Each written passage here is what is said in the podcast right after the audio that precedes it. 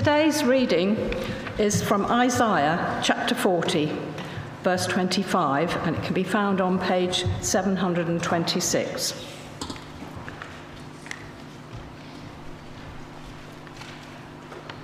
To whom will you compare me?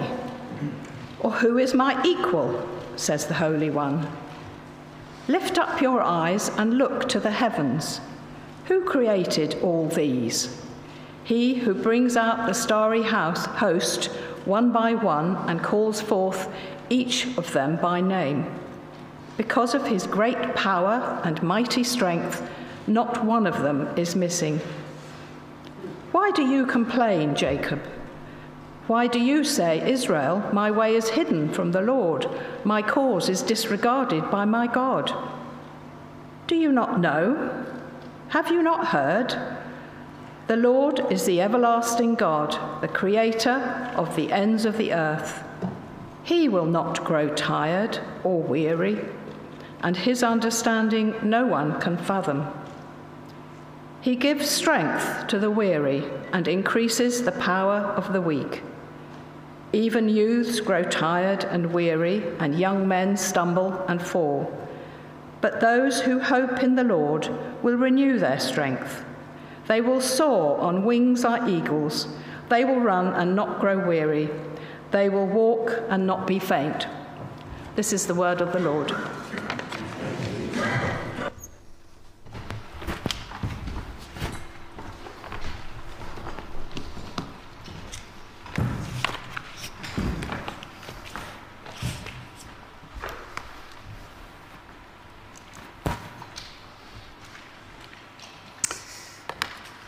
Great. Well, uh, please keep uh, that passage open in front of you, although we're actually going to look at several different passages uh, this morning. Normally our normal pattern is that we work our way through sections or uh, books, whole books of the Bible. Um, but today we're, we're, we're focusing on those verses, but then also looking at a few others elsewhere in the Bible as well. I'll take you through it. Let me lead us in prayer. Father, we pray, please, that you would be our teacher now as we come to your word. Help us to understand it. Help us to live it out, to put into practice what we read here. In Jesus' name, amen. So at the start of each term, we are returning to our verse for the year. By the way, as, and as Joanne said at the beginning, if you need to get up, move around, go get water, do whatever you need to, feel free to do so. I, I won't be at all offended, um, so feel free to do that. Like I said, um, at the beginning of each term this year, we decided we would return to our verse for the year uh, in a sermon and preach on it so that we're coming back to it, so that hopefully we're, we're, we're, we're sort of rubbing it into our hearts and into our souls so that it becomes uh, more and more a part of us. Uh, and so our verse for the year, as we've already heard, is from Isaiah forty, thirty and thirty-one. Now, just so that you know where we're heading, next week we're going to start, we've got a few short sermon series coming up over this term. Next week we start a short sermon series uh, looking at uh, uh, Elijah in First Kings seventeen to nineteen. That's called The Lord, He is God. So we go to Elijah, and then we've got a short series uh, in Psalms, uh, encouraging us to pray in all circumstances. Then we'll have a guest service where we're trying to encourage people to invite others in, so that's one service. And then we've got, we're going to go to the book of Haggai, uh, and work through that. So we've got lots of different sermon series coming up this term, uh, which I'm looking forward to. Today, uh, we're in our verses for the year. Now, when we had our first sermon on the verses for the year, right at the be- back at the beginning of this year, we focused in on why we should put our hope in the Lord. Because that's what the verses encourage us to do. It says, even youths grow tired and weary, and young men stumble and fall, but those who hope in the Lord will renew their strength. Why put your hope in the Lord? Uh, is what we thought about in the first sermon. And we did that by looking at the whole of the chapter, Isaiah forty, and seeing the many ways that in that chapter the Lord is described in his greatness. It's a bit like um, if you were uh, uh, in a nation about to go to war and you wanted to check, you know, are, are we going to win this? Is this going to be all right? You look at your army and you see how big it is and how powerful and strong it is, and you think, yeah, we're going to be all right. So in Isaiah forty, when he says, put your hope in the Lord, he's done a whole load of work in the chapter to make you see see how great and strong and powerful the Lord is, and why it's therefore wise to put your hope in the Lord. And so we saw in that first sermon that God's word is eternal, his arm is strong and gentle, his hand is vast, and his wisdom is beyond measuring. So we saw the greatness of God in Isaiah forty. So that's why you should put your hope in the Lord. And then in the second sermon we asked, uh, so this was at the beginning of the summer term, we asked, what else are we tempted to put our hope in? Because actually in Isaiah forty, that's what God does. He says, look, you Israelites, you're tempted to put your hope in these other things, but none of them are strong enough. None of them are things that you should put your strength, your hope in. And similarly for us. And we saw that in Isaiah forty, the Israelites were tempted to put their hope in the nations, in other nations who looked so strong, or in idols, other gods, or in other people, rulers, leaders, other things like that. And God's saying, no, don't put your hope in them, put your hope in the Lord. And we asked what we might be tempted to put our hope in. So that's where we've been in our sermons. Today, we're going to ask, how does the Lord strengthen his people? Because that's the promise, isn't it? The promise there in the verses, uh, even youths grow tired and weary and young men stumble and fall, but those who hope in the Lord will renew their strength. They will soar on wings like eagles, they will run and not grow weary, they will walk and not be faint. There's the promise that God will strengthen.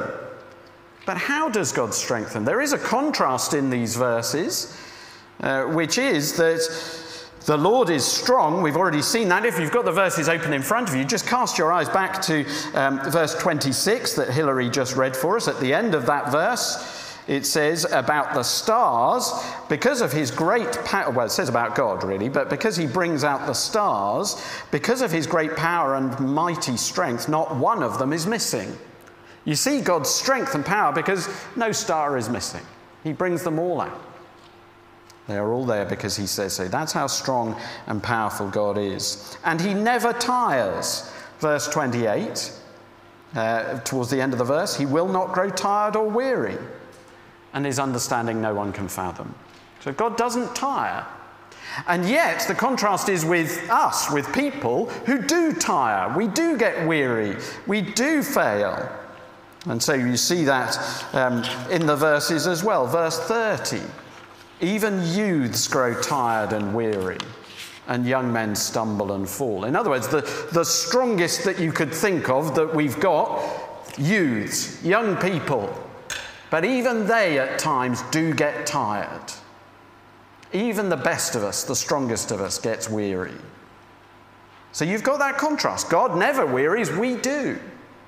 And the promise is God, who never wearies, who is full of strength, will strengthen us if we put our hope in him. Now, we want to ask, what does that mean? Because I would imagine, for many here, you've reacted in ways where you go, I could do with some of that strengthening.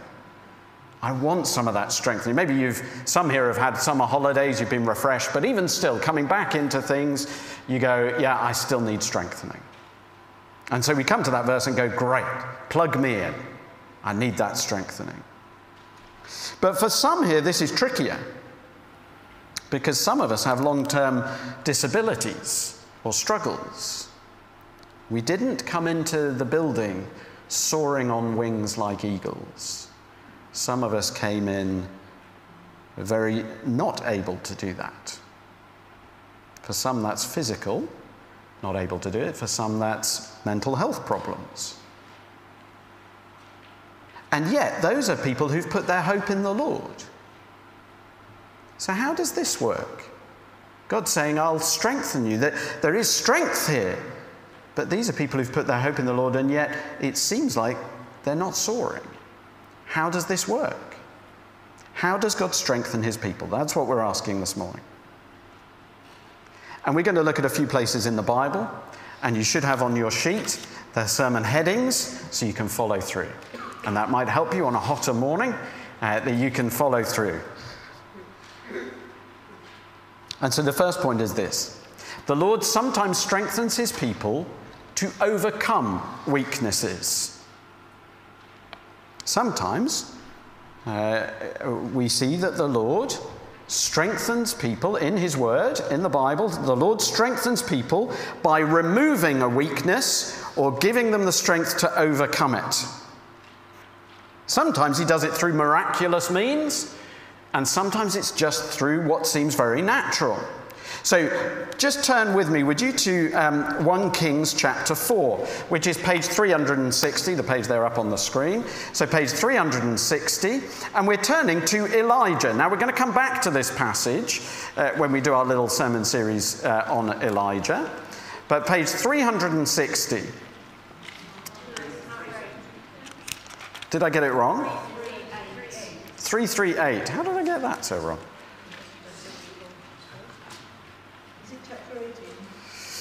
You're right, I've made a right mess of that, haven't I? What I mean is chapter eighteen, which is page three hundred sixty. So I got the page right, the reference wrong. Forgive me. I'm sorry. Um, so, yeah, no, that, that, that's a wrong reference. So, uh, First Kings chapter eighteen, it should be, page three hundred sixty.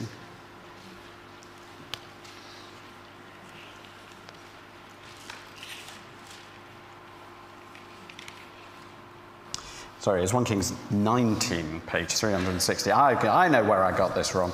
I, I've given you the verse, not the chapter. So it's First Kings um, chapter nineteen and verse four. Now, okay, um, what's going on here? Uh, not what's going on here, but what's going on here, uh, this is a mystery. This is God's word. Um, Elijah um, has just battled, as it were, the prophets of Baal. He's given had a competition with them. So Baal was a god that the Israelites decided to worship alongside the Lord, and Elijah showed them that uh, Baal is not God, only the Lord is God. And he'd had this wonderful contest. We're going to see it in the sermon series coming up. It's a wonderful, wonderful time. And Elijah has this great victory, and after it, he is thoroughly depressed, because he is fleeing for his life. Um, and so he says, he gets to a point where he's in the wilderness. So uh, First Kings nineteen, verse four, and partway through the verse, uh, at the beginning of that sentence, he says, he came to a broom, broom bush, sat down under it, and prayed that he might die. That's how low he was. I have had enough, Lord, he said. Take my life. I am no better than my ancestors. Then he lay down under the bush and fell asleep. An angel touched him. An angel touched him and said, get up and eat. He looked around, and there by his head was some bread baked over hot coals and a jar of water. He ate and drank and then lay down again. The angel of the Lord came back a second time and touched him and said, get up and eat, for the journey is too much for you. So he got up and ate and drank. Strengthened by that food, he traveled for forty days and forty nights until he reached Horeb, the mountain of God. Now, all I want you to see there is just how the Lord strengthens Elijah. It is not miraculous. In a sense, I mean, it's miraculous that you've got an angel there uh, doing this. But the angel just provides for him food and drink, and he sleeps. And sometimes that is how the Lord strengthens people. That actually what they need is something physical. We need to remember, don't we, that we are physical beings created by God with physical needs.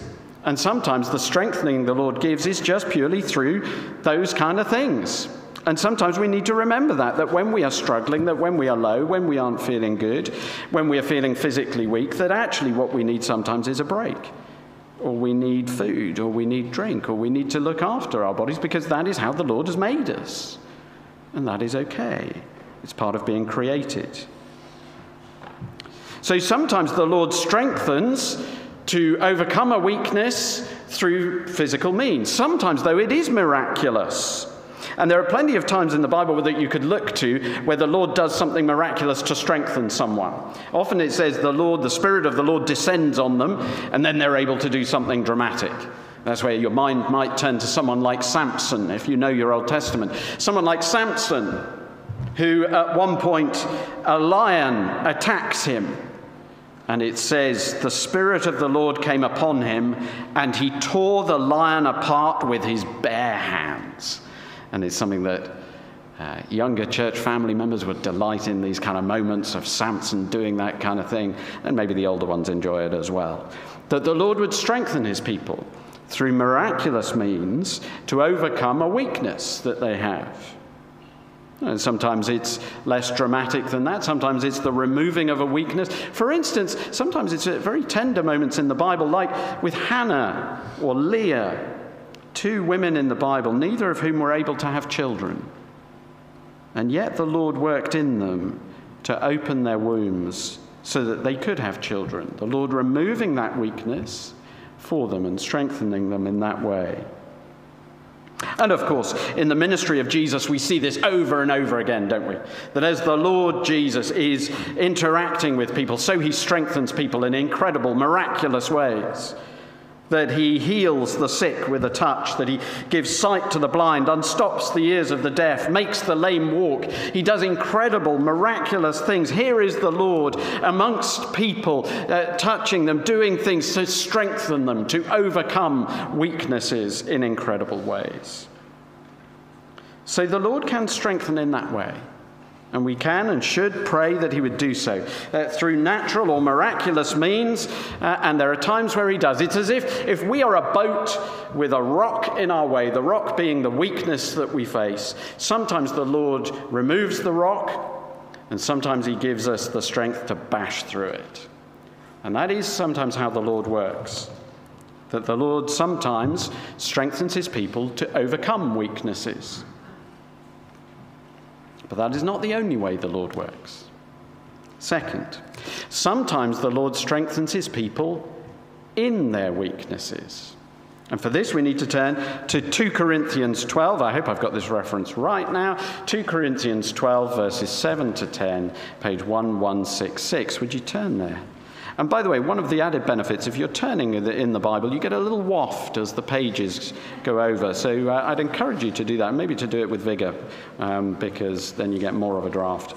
Page one one six six, uh, two Corinthians twelve, verses seven to ten.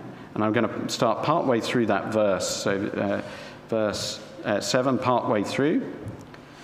And Paul has just been writing about some revelations that the Lord gave him. And he says to him, "Therefore, in order to keep me from becoming conceited, I was given a thorn in the flesh, a messenger of Satan to torment me. Three times I pleaded with the Lord to take it away from me, but he said to me, 'My grace is sufficient for you, for my power is made perfect in weakness. Therefore, I will boast all the more gladly about my weaknesses, so that Christ's power may rest on me. That is why, for Christ's sake, I delight in weaknesses, in insults, in hardships, in persecutions, in difficulties. For when I am weak, then I am strong.'" So Paul is saying there was something that was given to him, a, a thorn in the flesh. What's this thorn in the flesh? The answer is we don't really know. It might well have been a physical problem. We know from elsewhere that Paul, some, uh, Paul had problems with his sight, and that may have been the problem. It may have been some other physical problem that he had, that he describes as this thorn in the flesh. It's also poss- possible that the thorn in the flesh was a person uh, who he describes as a thorn in the flesh and a messenger of Satan. That is someone who was opposing him and the message that, that he was proclaiming. But the reality is we don't actually know. But what we do know is, as he says, he prayed three times that the Lord would take it away, whatever this thorn was. And the Lord said, "No." And actually said, verse nine, "My grace is sufficient for you, for my power is made perfect in weakness." So the Lord strengthening Paul there, not uh, by removing the weakness or giving him power, as it were, to overwhelm the weakness, but actually to say, "I'm going to strengthen you in the weakness. You're going to know my power," God says, "in the weakness. As you go through that, as you deal with it, you're going to know my strength." And so it is in the times and places where we come to a point where we say, "I can't do this. I can't do it." And as we look to the Lord, That is when we are at our strongest. Not because we feel strong. It's not that God gives us a kind of boost of it to make us go, yes, now I feel strong. No, we still feel weak. But yet the Lord strengthens us in the weakness. Great Old Testament example of this is Gideon, isn't it? Uh, we did a sermon series in Judges uh, a while back and looked at Gideon. It's a great example. Uh, in the Old Testament, Gideon, leading Israel, is faced with an enemy, an army which is so vast, so numerous, it could not be counted, he says. And he has thirty-two thousand men in his army. And the Lord says to him, you've got too many people. They were vastly outnumbered. The Lord says, you have too many men. I cannot deliver Midian into their, into their hands, or Israel will boast against me. My own strength saved me. And that's our problem, isn't it? Sometimes if the Lord just removes the weakness or gives us the power to overwhelm it, we will think, I did that. We are glory stealers. We want the glory for ourselves, not for the Lord. And so the Lord weakens the Israelites even more. They are vastly outnumbered, but the Lord reduces them. They were thirty-two thousand. He reduces them down to ten thousand. And then he says, that's still too many, and reduces them down to three hundred. And then says, yet now I can rescue the Israelites. That is what he did. The Lord deliberately weakened the Israelites because his strength is made perfect in weakness. And no one could say it was the Israelites or Gideon who won the victory. It could only be the Lord. And the greatest example of this, the greatest place you can look to see this, because people get this wrong. They think that the Lord will always remove the rock, get rid of the weakness, or make it so that you can blast through it. But he doesn't. And the greatest example that we can point to is, of course, the cross of Jesus. Because on the cross, Jesus was weak, broken. And yet, Paul reminds us in First Corinthians that Christ crucified is the power of God. There is weakness, there is power. Because through the cross we can be forgiven. Jesus could have been strengthened to defeat the cross. That when he got near it, he just smashed it to the ground. He could have been uh, given power by all the angels of heaven to defeat those around him, the Roman soldiers. He could have done. He could have made it such that he didn't need to go to the cross. Of course he could. But he chose to go there. There was weakness, but there was strength as well. So God sometimes strengthens people in their weakness. What does that mean for us? We need to pray, put our hope in the Lord. And he may take the weakness away. He may give us power to defeat the weakness, or he may strengthen us to go through the weakness and see his power. Uh, a great example of this, modern-day example of this, is uh, Johnny Erickson Tada, uh, who some of you may have heard of. Uh, a month after finishing high school, secondary school, uh, she had an accident when she was diving, which, uh, in which uh, she, her neck was broken and left her uh, quadriplegic. And she prayed initially, she says, that the Lord would heal her, and he didn't. And it's now been over fifty years since that accident. She's still in a wheelchair. And you can look up on YouTube, there's a clip of her. Oh, this is what she looks like, by the way. There she is. There's a clip of her on YouTube talking, and uh, in that clip, uh, she describes uh, what she hopes it will be like in the future, sort of it, when she gets to meet the Lord beyond this life, and she can meet the Lord, and she won't need the wheelchair. But she's saying, I'm hoping the wheelchair will be there, so that, she says, she wants to be able to point to it and to praise the Lord, because this is what she says. The weaker I was in that thing, the wheelchair, the harder I leaned on you. And the harder I leaned on you, the stronger I discovered you to be.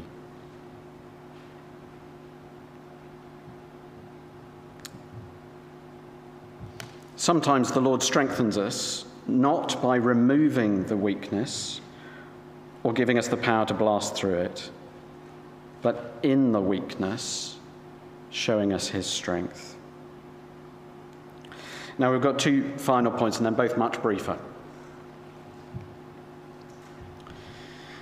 The third is the faithfulness and unpredictability of the Lord's strengthening.